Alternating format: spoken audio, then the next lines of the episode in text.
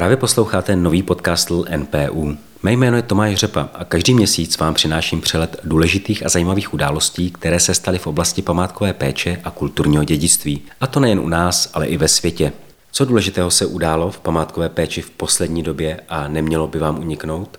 Dnes se podíváme za adventními hrady a zámky, do Lipnice nad Sázavou na Šindelové střechy nebo za Petrem Brandlem do Jindřichova Hradce. Poznáme také nové tradice zapsané čerstvě do UNESCO. Advent na hradech a zámcích.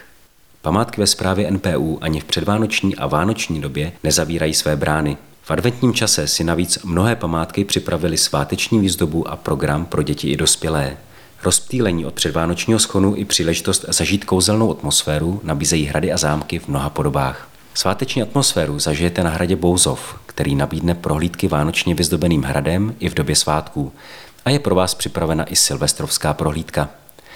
Také na Sichrově připravili prohlídky vánočně nazdobeného zámku. Návštěvníci si prohlídkovou trasu mohou projít sami ve svém vlastním tempu za asistence kustodů. Na svatého Štěpána 26.12. se na Sichrovském zámku odehraje také tradiční vánoční koncert. Na programu jsou díla Jana Jakuba Ryby, Antonína Dvořáka nebo France Schuberta a také vánoční koledy. Koncerty v Zámecké galerii se uskuteční od 16 a 18 hodin. Ve Vizovicích se v zámecké kapli můžete podívat na betlémy a přinést si svou vánoční ozdobu a ozdobit jí vánoční strom. Ten najdete hned v prvním zámeckém průjezdu. Během posledních prosincových dnů si zámek Slatiňany připravil pro náštěvníky nově zpřístupněné zámecké interiéry. Seznámíte se nejen s osudy knížecí rodiny Aueršperků, ale také se dozvíte, jak na zámku probíhaly sváteční poslední dny v roce. Petr Brandl z Jindřichova Hradce. Největší dílo proslulého českého barokního malíře Petra Brandla, které se nachází mimo církevní prostory, najdete na zámku v Jindřichově Hradci. Obraz s námětem historie Josefa Egyptského po více než 50 letech zámek opustil a za přísných bezpečnostních opatření byl začátkem prosince převezen k restaurování do Prahy. Jak prozradil kastelán zámku Jan Mikeš, obraz se na Jindřichoradeckém zámku nachází již od roku 1860 a má na délku více jak 5 metrů a na šířku téměř 3 metry. Naposledy byl restaurovaný v roce 1957 a jeho současný stav není dobrý. Deinstalace díla byla pro restaurátory poměrně náročná. Rozměrné plátno se muselo nejprve vyrámovat a poté natočit na speciálně vyrobený válec, aby prošlo dveřmi zámku. Praze se jeho restaurováním ujme Národní galerie a Akademie výtvarných umění. Cena restaurátorských prací je vyčíslena na téměř 1 milion korun. Námětem díla je biblický příběh z knihy Genesis o Josefovi a jeho bratrech. Brandl poutavou historii Josefa Egyptského pojal v podstatě jako komiks, tedy jako spojení tří různých scén jeho příběhu – Původní formát díla byl větší. Z neznámých důvodů bylo plátno v minulosti na všech stranách zhruba o 10 cm seříznuto. Není tedy vyloučeno, že místo, kde se mohla nacházet Brandlova signatura, bylo odstraněno. Brandlův obraz objednal malířův štědrý podporovatel František Josef Hrabě Černín pro svou proslulou uměleckou sbírku umístěnou v Pražském paláci na Hradčanech. Od října roku 2023 bude zrestaurovaná malba k vidění na velké výstavě ve Valčtejnské jízdárně. Výstavu s názvem Petr Brandl Příběh Bohéma bude pořádat Národní galerie Praha. Lipnické šindelové střechy. Na začátku prosince letošního roku byla dokončena obnova části střech hradu Lipnice nad Sázavou. Projekt za téměř 4,5 milionu korun byl podpořen ze strukturálních fondů Evropské unie a práce na něm trvaly téměř tři roky. Šindelové střechy hradu nad řekou Sázavou jsou viditelné daleko do kraje. Vedle obnovy střechy se současně zpřístupnily krovy nad Turnovským palácem a ve věži Samson. Podle archeologických nálezů byla na pozdně gotickém hradě použita původně těžká nespalná keramická krytina, takzvané prejzy. Šindelová krytina byla zřejmě použita až při opravách hradu v 17. století po 30 leté válce. Při požáru v roce 1869 všechny střechy schořely a ve 20. století při záchraně památky byla na nové střechy opět použita šindelová krytina – stejně jako při rekonstrukci Turnovského paláce v roce 1989. Tyto šindele však byly řezané, několik štípané, jak tomu bylo v minulosti. Řezaný šindel se řeže na pile. Při tomto postupu dochází ale k přeříznutí dřevěných vláken, čímž dochází k zatékání a rychlejší degradaci dřeva. Na plochu 770 metrů čtverečních bylo použito více než 15 000 kusů šindelů z modřínového jádrového dřeva, které má 50 letou trvanlivost. Výroba takového množství šindelů trvala dva roky. Samotná pokládka pak zabrala tři měsíce. Zámek Lednice je přístupný i neslyšícím. Věděli jste, že v České republice žije okolo půl milionu osob se sluchovým postižením? Z toho zhruba 15 tisíc je neslyšících, kteří komunikují českým znakovým jazykem. Pro slyšící je to na zámku nebo hradě snadné, vyslechnou si průvodce. Pro neslyšící by pak měl stačit psaný text tištěného průvodce, ale ten nestačí, neboť český i znakový jazyk má oproti českému jazyku zcela jinou gramatiku a pravidla. Proto neslyšící nemusí psanému textu rozumět a může pro ně být těžký a složitý.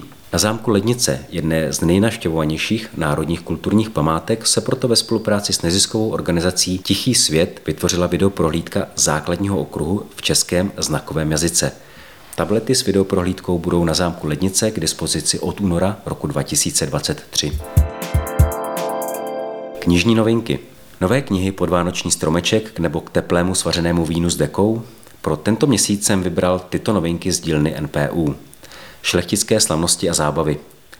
Slavnostní průvody, turnajová klání, divadla, hostiny, plesy, ohňostroje, kratochvíle a hry v zahradách. Luxus, noblesa, elegance. Jak se dříve šlechta bavila? Krátila si dlouhé chvíle nebo se za velkolepou podívanou skrýval i hlubší význam? Jak Mantova, Ferrara, Mnichov či Vídeň a další města Evropy ovlivnila Český Krumlov a slavnosti Rožemberku, Egenberku i Schwarzenberku. Na tyto a mnohé další otázky odpovídá publikace Šlechtické slavnosti a zábavy, která čtenáře seznámí s fenoménem festivit v aristokratickém prostředí od 16. do 19. století. Jednotlivé studie jsou doplněny bohatým obrazovým doprovodem. Publikaci lze chápat jako průvodce výstavu Šlechtické slavnosti a zábavy, která je k vidění v Nové galerii Mincovna na zámku Český Krumlov. Veltrusy 10 podob krajinářského parku. Veltruský zámecký areál patří k nejzajímavějším a nejlépe dochovaným svého typu na území bývalé Habsburské monarchie. Bez zbytku to již bezmála 250 let platí především pro rozsáhlý krajinářský park. Ten nikdy nebyl jen příjemným místem k odpočinku.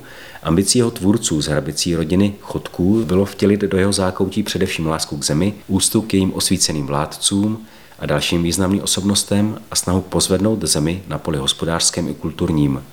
Na svém ostrově vytvořili pečlivě propracovaný organismus, který sloužil stejně dobře k reprezentaci rodu, či jako útočiště pro rodinná setkávání, jako zázemí pro zemědělskou výrobu i loveckou kratochvíli. To vše na úrovni, která kultivovala a inspirovala mnoho generací náštěvníků z různých společenských vrstev. Aby bylo možné všechny tyto polohy při pobytu v parku vychutnat, bylo vždy nezbytné mít průvodce. V 18. a 19. století bývali hosté provázení zámeckým personálem. Dnes by takovou roli měl převzít tento nový tištěný průvodce. Pomocí dobových zpráv a historických i současných fotografií se areál představí jako živé umělecké dílo, které nabízí v každé roční a denní době bezpočet lákavých obrazů. Jeho součástí je i mapa s doporučenými trasami pro pěší i cyklisty, protože velká část parku byla původně zakládána s tím, že bude poznávána z koňského hřbetu nebo z kočáru, lze k jeho náštěvě vřele doporučit jízdní kolo. A co se děje za našimi hranicemi? Křupová na povrchu, jemná uvnitř a výborná s čímkoliv. Francouzská bageta se dostala na seznam nehmotného kulturního dědictví lidstva UNESCO. Bageta je ve Francii nejoblíbenějším druhem chleba, který se konzumuje celý rok. Tradiční výrobní postup zahrnuje vážení a míchání surovin, hnětení, kvašení, dělení, uvolňování, ruční tvarování, druhé kvašení, řez do těsta jako podpis vekaře a vlastní pečení. Na přípravu bagety potřebujete čtyři suroviny. Mouku, vodu, sůl a kvásek nebo droždí. Bagety vyžadují specifické znalosti a techniky. Pečou se v průběhu dne v malých dávkách a výsledek závisí na teplotě a vlhkosti. Bageta, na rozdíl od jiných druhů chleba, sebou nese i odlišný způsob prodeje a sociální komunikace. Pro bagetu totiž chodí francouz do pekárny každý den a pro její délku potřebujete jiné regály a umístění.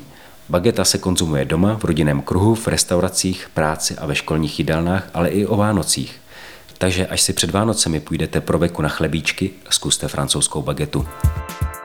Vánoce jsou spojené i s třemi králi, kteří do Betléma přijeli na velbloudech. A právě mezi další nehmotné kulturní dědictví, zapsané na konci listopadu na seznam UNESCO, se dostala i tzv. Alhedá. Jde o vícehlasý zpěv doprovázený gesty nebo hudebními nástroji, na které hrají pastevci v Ománu nebo Saudské Arábii, aby se dorozuměli se svými velbloudy. Rytmický projev je inspirován poezí a pastevec využívá jedinečné spektrum zvuků, na které jsou velbloudi zvyklí. Alhedá se také používá při rychlé informaci v případě bezprostředního nebezpečí. Tradice se přenáší v rodinách a vytváří silné pouto mezi velbloudy a jejich pastevci. Mezi další nehmotné kulturní dědictví UNESCO se dostalo i vorařství, tradice plavení dřeva. Společná nominace České republiky, Rakouska, Německa, Lotyšska, Španělska a Polska. Tradice vznikla ve středověku, kdy se vory využívaly k přepravě dřeva, zboží a lidí přírodními vodními toky. V minulosti trávili voraři na svých cestách do vzdálených míst celé týdny.